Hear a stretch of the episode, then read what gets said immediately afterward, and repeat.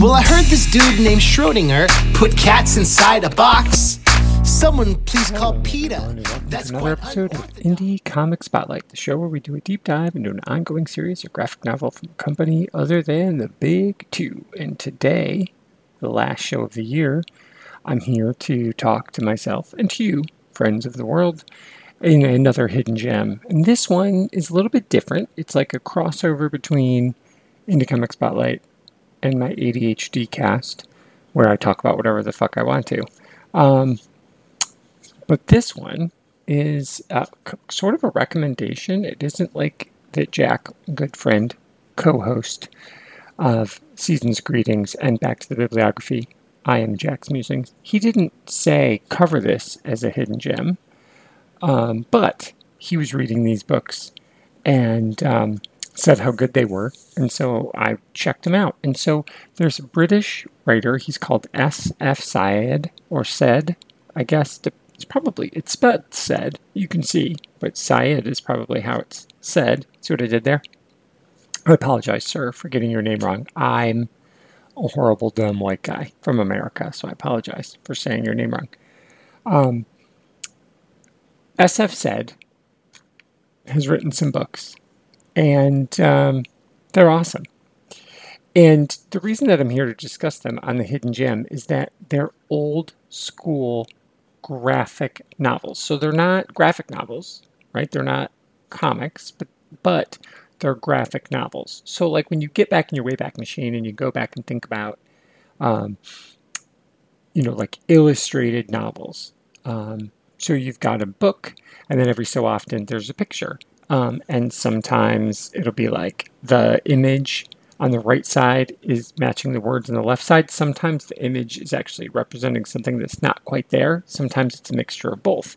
And so what Said does with with his books, he's got four graphic novels. Now I've only got the chance to read three of them because the fourth one, while out in England, uh, which is where he's from, um, the, the it's not out in America yet. I've tried to order it, or I've tried to order it. Hopefully, it will come soon.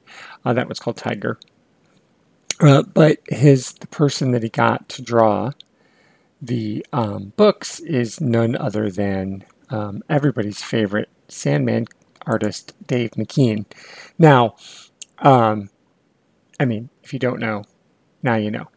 Dave McKean is one of the best illustrators working, and uh, this is like a perfect pairing because, like the Varjak Paw books, which are the first two, they're about Cat, uh, called Varjak Paw, who lives in a pretty sheltered world, like he's a house cat, and um, so he doesn't understand the ways of the world, as it were. And then he gets out into the world uh, because he's got to go find a dog. And there's like this amazing.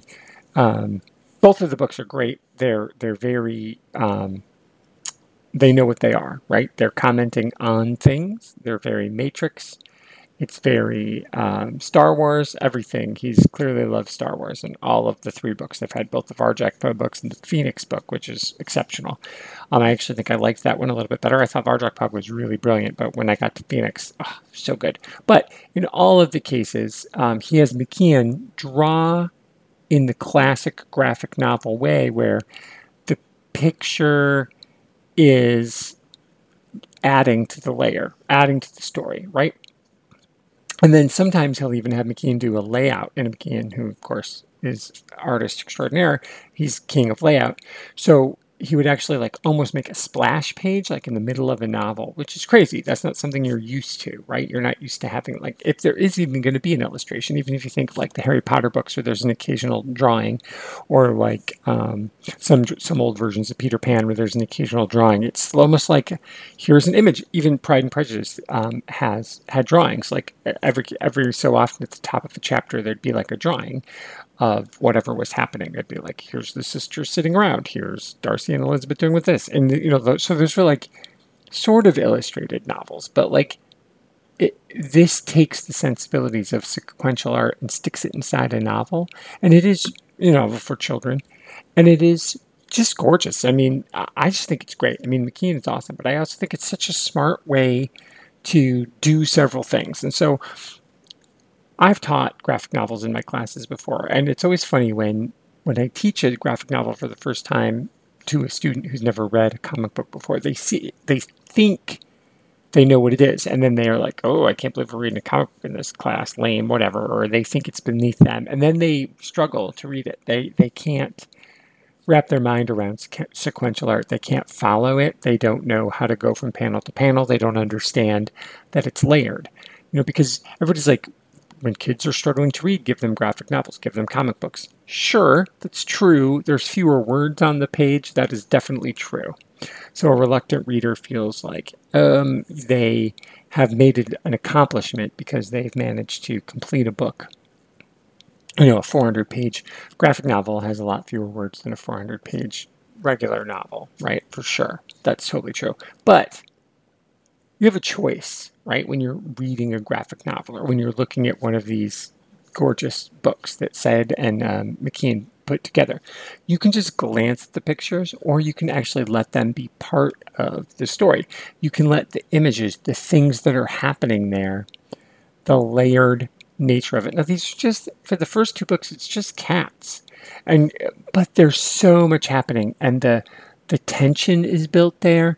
The um, most amazing um, backstory is happening in these simple images. And McKean just does it with, you know, it's like black and white. He doesn't go full on paint like he does on the Sandman thing. Um, but he he definitely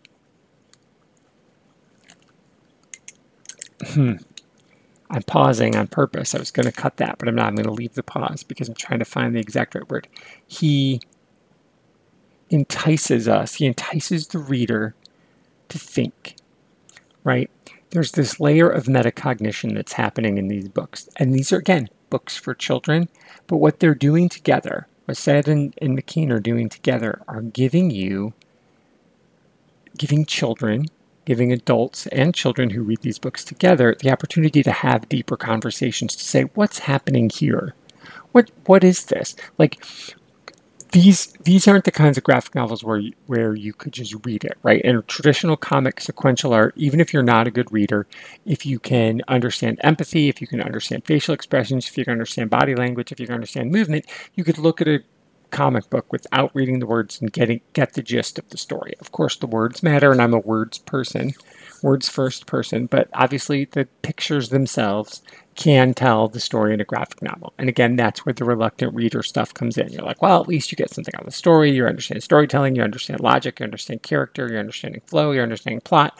All of that parts of the story happen in a standard sequential art graphic novel, and it does something different to your brain.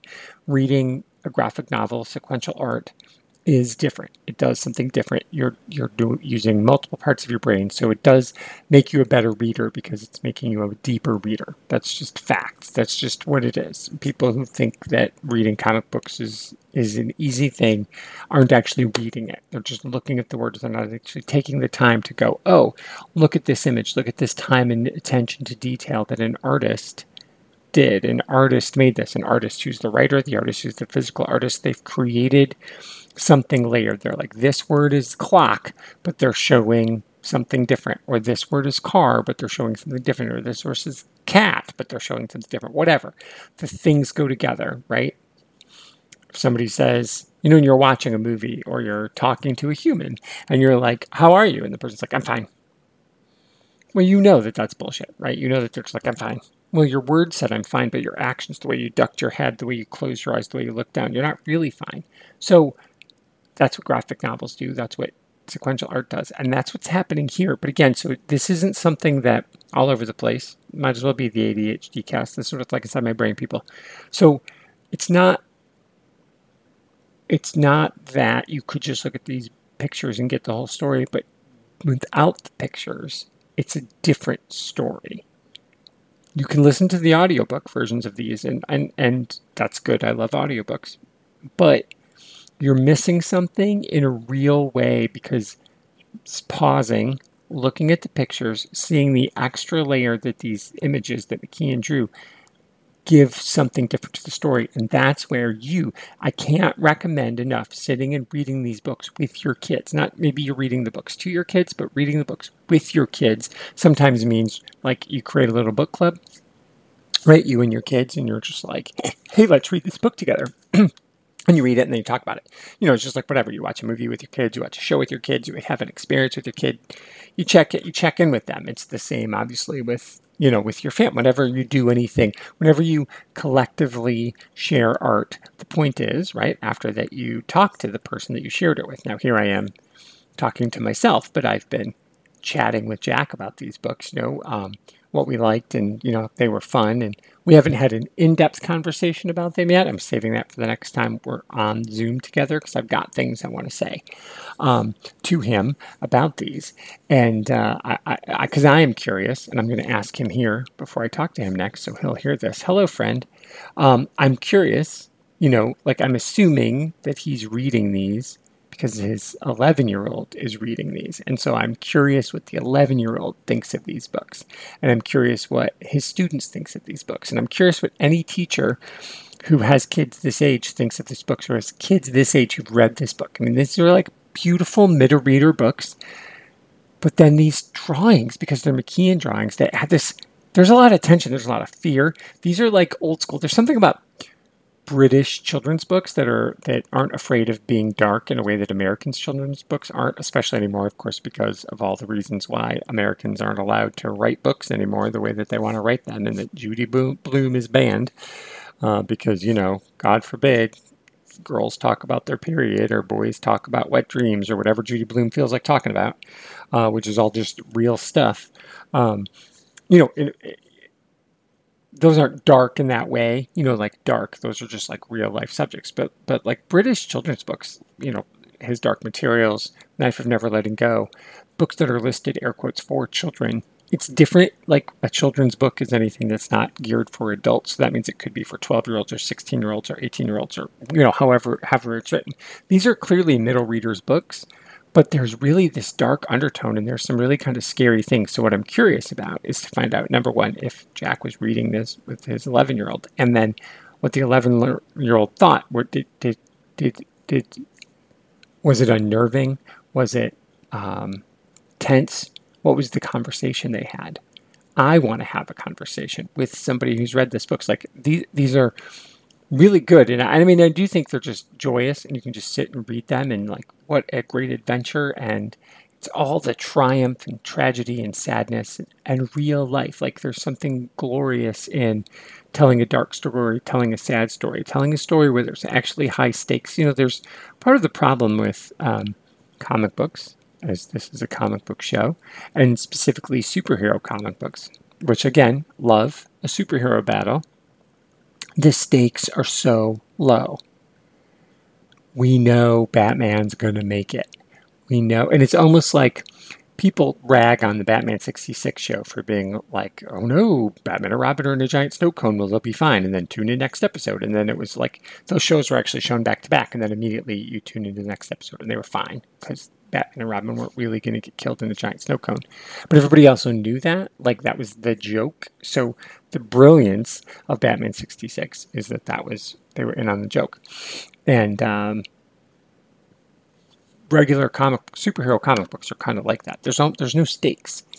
And while this book is called Varjak Paw, so we assume Varjak Paw is going to be fine, uh, there's stakes, man. Stuff is real, and and it's gets tense. You don't always know if Varjak Paw is going to be okay. You don't always know if the rest of the cast is going to be okay. You just genuinely don't know. You genuinely don't know. You know what is going to happen. You genuinely don't know. Like Sally Bones is a really scary other cat.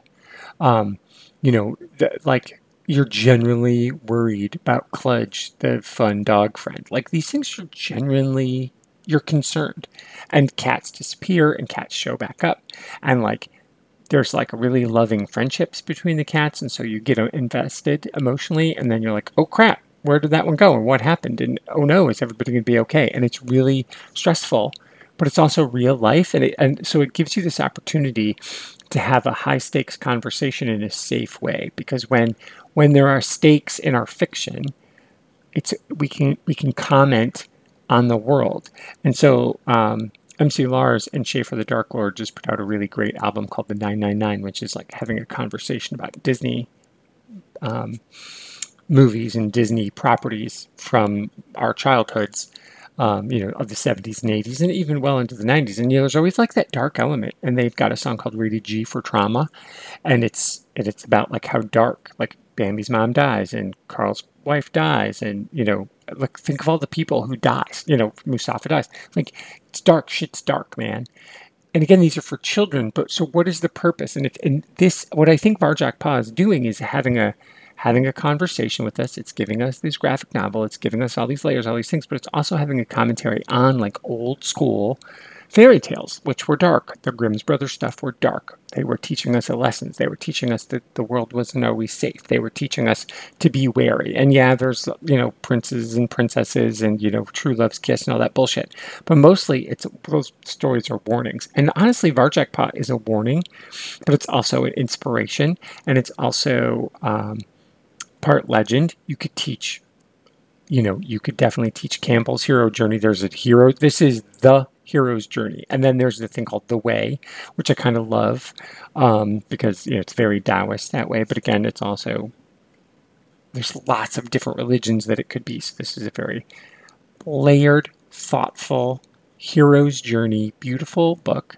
And uh, you know, so here is a hidden gem. It was hidden to me, so maybe all my UK friends are like, "This isn't a hidden gem. Everybody knows about the Varjak pop ups. Everybody knows about SF Sayed, you idiot." Listen, I didn't know. It was a hidden gem to me. And in America, we can't even get the new book. And so I just wanted to spend just some time at the end of the year to reflect on look, you've all got some free time. These are quick reads. These books are quick, right? So you're off work right now. Go to your library, go to your Kindle, go to your bookstore, go to a charity shop, pick up these books. Seriously. They're gorgeous, they're beautifully drawn, they're so fun, they're funny, they're thoughtful, they're insightful, and most importantly, they are they are begging you to have conversations with your kids, with your friends, with your loved ones, and with the media and with the art that we consume. Because again, there's so many things that he's commenting on. You know, the Phoenix book is very Star Wars. It is exactly what it is, but then you also, I mean, that's the point. Star Wars isn't like you see it and you're like, oh, that's just Star Wars. Oh, you, you read the Varjak Paw and you're like, oh, it's the Matrix. Right, but what are those things? Those are, goes back to Campbell's, you know, um, hero's journey, which goes back, which goes back, which goes back. It's like he invented that. He just named it. And so these are love letters to art. It's a love letter story. It, it, and because the images are there, it's just adding almost like this very layered to all the way back to the beginning days of storytelling to like cave paintings, right? There's that there's that feeling there of just this kind of like scribble, the way that that McKean makes some of his drawings, especially in the Varjak books, almost violent, like violent drawings, like speed and quick. I got to get this drawing here really quickly. So it's just amazing. I just loved them. So there'll be links in the show notes to how to get those.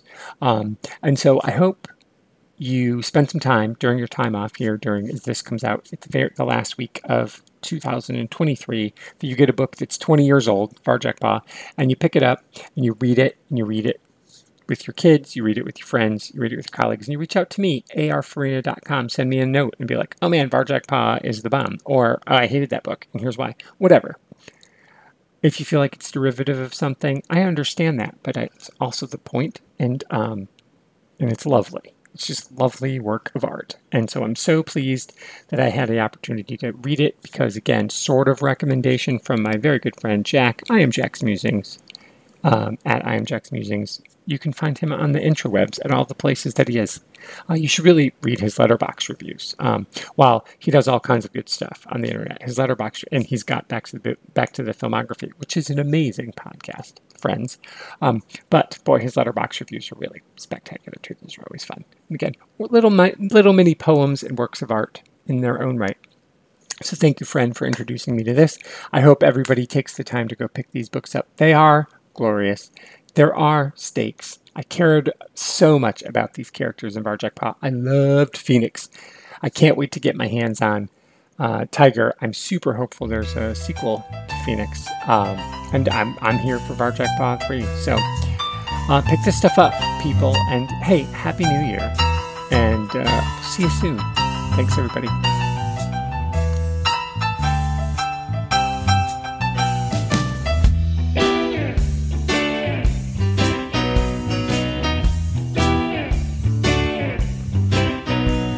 Well, old Mr. Johnson had troubles of his own. He had an old yellow cat that wouldn't leave his home. He tried and he tried to give the cat away.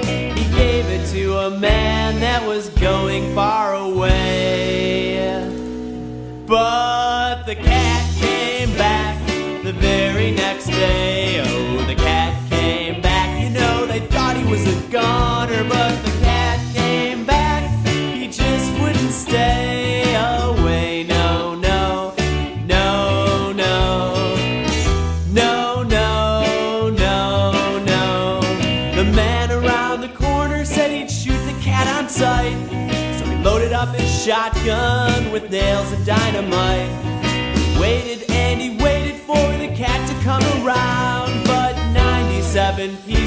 That man was all that they found. But the cat came back the very next day.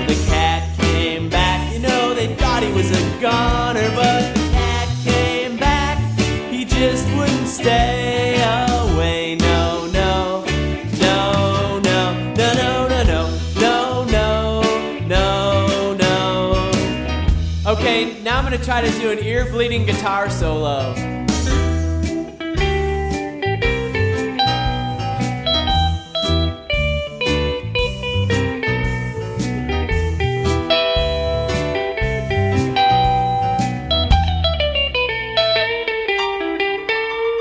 He gave the cat to a little boy with a ten dollar note. Said, take him out on a river, take him out on a boat. Weighed a pound. Tomorrow they're dredging the river for the little boy that drowned. But the cat came back the very next day. Oh, the cat came back. You know, they thought he was a goner, but the cat came back. He just wouldn't stay